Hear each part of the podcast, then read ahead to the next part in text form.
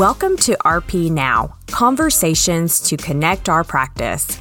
This podcast is produced for you, RP physicians and support teammates. Here, we discuss all things RP in an effort to inform and engage through meaningful conversations.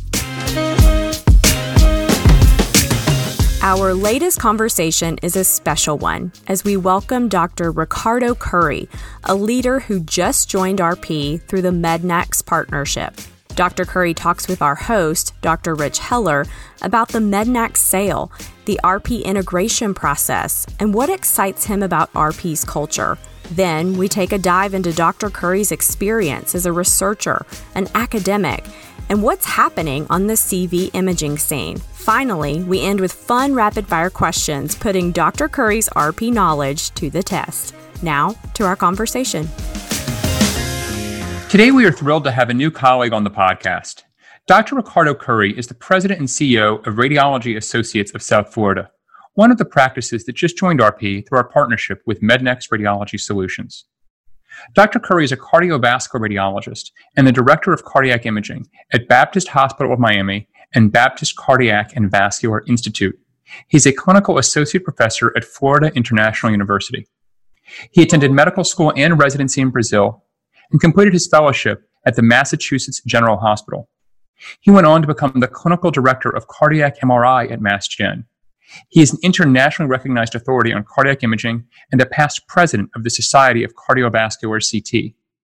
Due to his contributions to the fields of radiology and cardiology, Dr. Cury has been recognized as a fellow of the American College of Radiology, the Society of Cardiovascular CT, the American College of Cardiology, and the American Heart Association. He has authored more than 200 scientific publications in radiology and cardiology journals and over 400 abstracts, book chapters, case reports, or invited presentations. Dr. Cury, welcome to the podcast. Thank you, Dr. Heller. Well, first things first, truly, welcome to Radiology Partners. It's a pleasure to welcome you, the entire RASF family, as well as the, the family of Mednax practices to RP. Now, the partnership formally closed in mid December of 2020. And as we're recording this, it's mid February 2021. So we're about at the two month mark. So Let's talk about how do you think things are going now that you're about two months in? Can you give us some ideas of how you think things are going now? Sure. Actually, the integration has been great. Uh, there has been a lot of knowledge sharing and integration calls, uh, and this has uh, allowed us to meet a lot of RP uh, supporting teams and physician leaders. And my first impressions are first, RP has a lot of great people and with really deep expertise uh, in their respective areas, both in the supporting side and obviously in the physician leadership side. But we could connect with business development, with uh, growth, with um, you know HR, recruiting, obviously the integration team, uh, and several other areas from RP. Uh, and it, it's really good to see an organization that is like fully committed to radiology and has a lot of expertise in radiology all in all is is going really well. Well, that's good to hear. I'm glad to hear things are going well. Now, you come from a, a particularly well-respected practice, RASF, you know, a, a, nationally prominent practice. I was wondering if you could give just a couple sentences of background um, for folks that are not familiar with Radiology Associates of South Florida. Sure. So, RASF is a multi-specialty practice. We have 80 plus physicians. We cover sites from the Florida Keys to Palm Beach and from Miami to Naples. We provide services primarily to Baptist Health of South Florida. We also uh, provide services to community health system. We read about 1.2 million studies a year, and, and we cover eight hospitals, 15 outpatient centers, 20 plus urgent care centers, and, and a couple standalone ERs. And I, I think one of the hallmarks for, for RASF is that we are very much subspecialty oriented. And that's the reputation. You know, RASF has a very strong reputation nationally, including for subspecialty care. Knowing that with that background and the other things you commented on with respect to the deep expertise of RP, including in non physician subject areas like recruiting and HR, things like you mentioned, are you yet seeing any opportunities for collaboration or the best of both approach or things where, you know, maybe you can help RP or maybe RP can help you? Or is it too early to, to see those things yet? You know, I think there are a lot of opportunities. I think that there is definitely um, many opportunities ahead. Uh, we are already seeing uh, like these opportunities. When I was with Mednax in, in the position of chief medical officer, uh, and together with the advisory board, so we had an advisory board with the practice chairs and with with the Mednax leadership, we were able to craft a strategic planning and and as a matter of fact, I think it's quite aligned with where Rad Partners is heading. And briefly, like just to expand on that, we had five uh, main areas of focus: uh, clinical excellence, best-in-class technology, strategic growth, meaningful data analytics, and a robust admin support. Uh, and when I looked at RP and the more that I learned with RP, I think this is very much aligned, and and and we see uh, those efforts, and and we could expand on that, but will, we see the efforts of uh, uh, that we were carrying over really to add to what RP has been doing to to transform radiology. That's interesting to hear. That is interesting. And I didn't know about the, those five different um, clinical areas. But you mentioned that you were the chief medical officer for Mednax Radiology. You had very good line of sight over what sort of the feelings were within the Mednax practices. So I'm curious to ask then, when Mednax announced that they were going to divest the radiology service line, what sort of feedback were you hearing? What, what were the groups thinking? I have to imagine that there was some, uh, you know, anxiety around this. Yeah, no, no, Rich. There was definitely a lot of apprehension and anxiety. On top of that, was in the middle the COVID nineteen pandemic uh, so so was definitely uh, challenging. I think the key was was really transparency and open communication uh, with with uh, the practices. And obviously, there were things that we were not aware or couldn't predict uh, the outcome. I would say, looking back, was was a difficult process. But um, I believe, you know, not only for me, but for for many physicians, when the, the, there was really great relief when Rad Partners was announced to be the practice taking the Mednax radiology practices.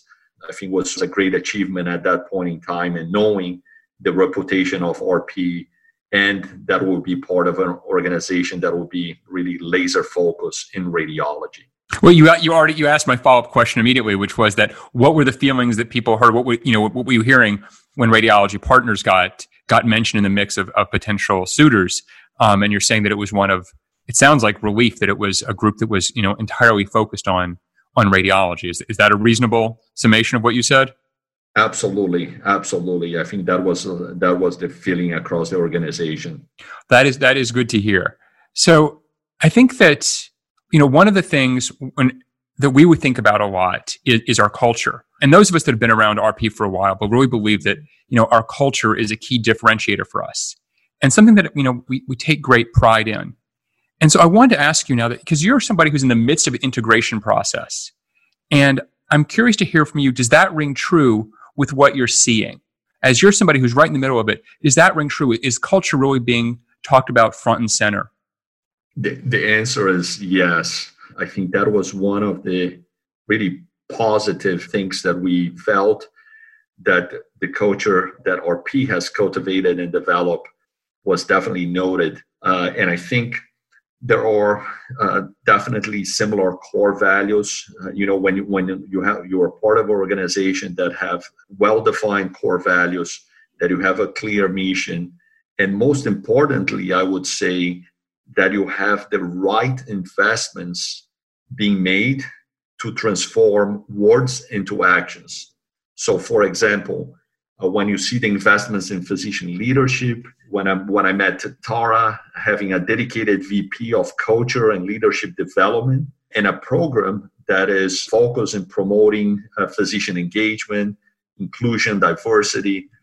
So I think this is it's really very impactful and you can clearly notice that across the organization. Have you heard feedback from your colleagues about this? I mean, you've sort of been front and center, but have your colleagues talked to you about, you know, the culture of radiology partners that, you know, we've been on these calls now and I got to tell you, we're hearing X, Y, and Z and we're really appreciating this. And you brought up one of them that I think we take great pride in, which is the physician leadership development. Um, that's certainly an area of great pride. You know, RP invests, you know, quite a lot of resources in the idea of developing physician leaders because we really believe that, you know, if we're based on the idea of physician leadership, and that's one of the principles that RP is based on, if we really truly believe that, then boy, we need to put our money where our mouth is and invest in it. And that, that's sort of the proof that we do that.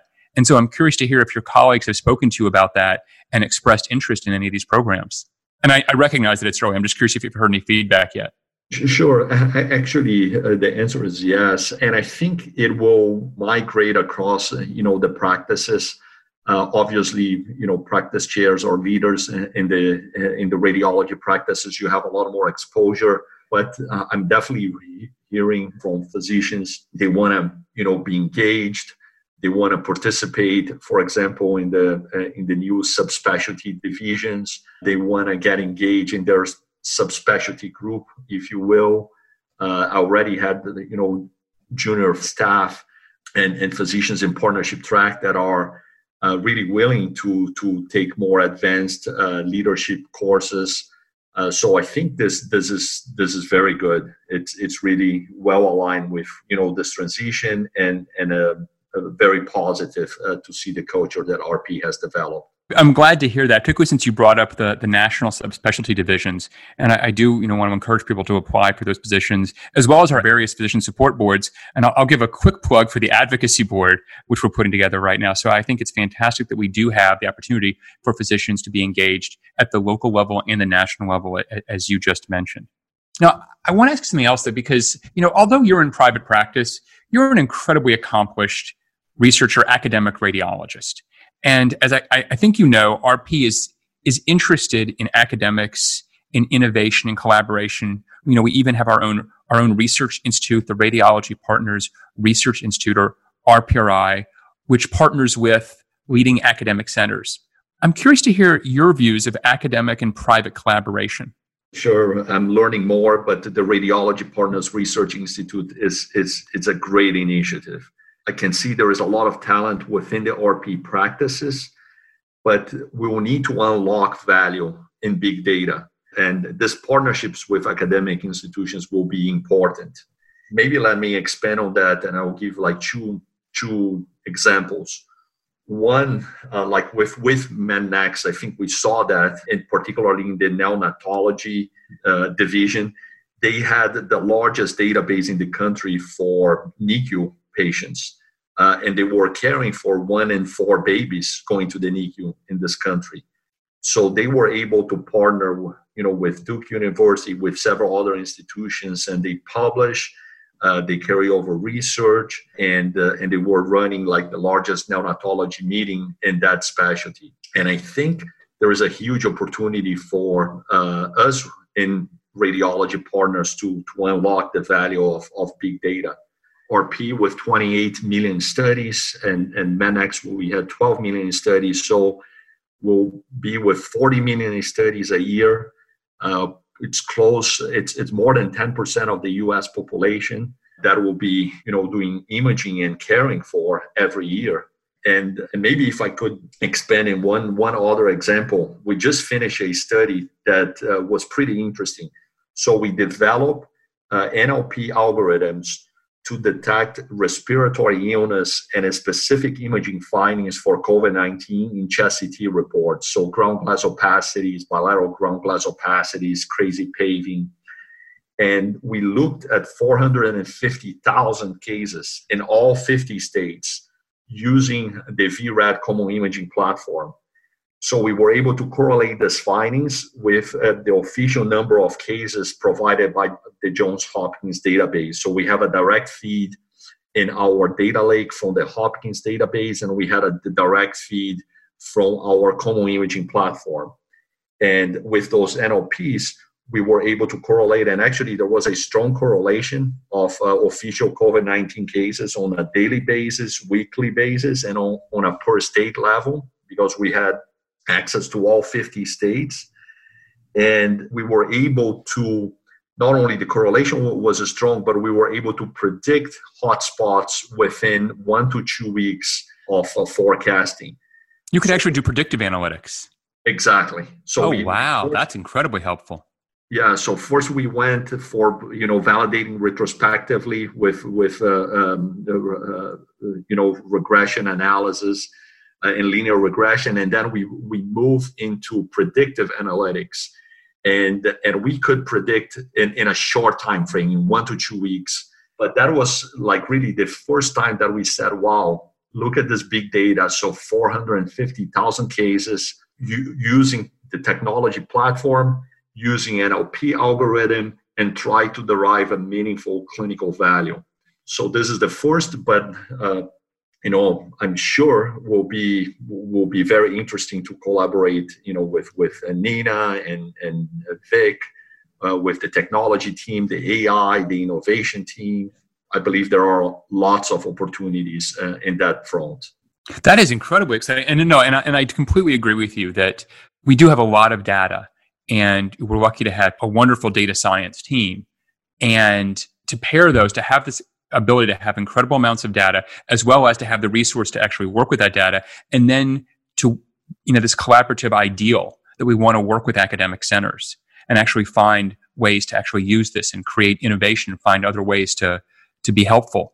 Um, I think that's sort of the power of this idea of private and academic collaborations, something that you have been a leader in, um, as you just spoke to. So I think that's very exciting. But, you know, you've been a, a recognized leader in in cardiovascular imaging for many years. As we talked about when I gave the introduction, like you know, you know, won many awards and incredibly well published. So I think it would be a mistake if we're speaking to you not to get into that a little bit. So I was curious if you could share like you know one or two things that are happening right now in cardiovascular imaging that you find particularly exciting. Sure, sure. So cardiovascular imaging, I think first, all the major cardiology and radiology guidelines, uh, they are finally supporting the use of coronary CTA as a first-line test to assess uh, symptomatic patients with low to intermediate pretest probability. So I think that's one of one major highlight. Also, we are seeing like uh, CAD-RADS, CAD-RADS, which is the structural reporting for grading stenosis uh, is definitely uh, being incorporated in clinical practice and is helping to link the radiology report or the cardiac imager report with uh, you know next steps. And, and, so so that is uh, it's being updated and and we'll have uh, additional data in plaque and functional assessment. And and finally like for cardiovascular imaging similar to other specialties we are seeing uh, ai tools uh, really supporting workflow efficiencies uh, so I think that's that's the other part that is exciting. Let me ask you a question. You know, full disclosure, I'm a pediatric radiologist, so so you know we don't do this because you mentioned the coronary CTA. Do you do the triple rule out CTs where you're trying to rule out coronary disease, dissection, and PE on a single CT? So actually, it's interesting. We do. Uh, we apply the triple rule out to about 20% of our population in the ER setting. The majority, we do dedicated coronary CT angio. So, so we have a clinical pathway that we are able to triage patients and, and really allocate the patients that would benefit from a CTA, which are low to intermediate risk and symptomatic and, and initial troponin and EKG either negative or borderline. But those patients, we would uh, perform a dedicated coronary CT angio. But there is uh, a a patient population that we would uh, perform the triple rule out, uh, particularly if you have overlapping you know shortness of breath and and uh, leg edema and risk factors for cardiac disease and with chest pain. Uh, so those patients we we would apply uh, triple rule out studies. And you said it's about twenty percent of the volume gets that. Yeah, from from the chest pain population. Yeah, yeah.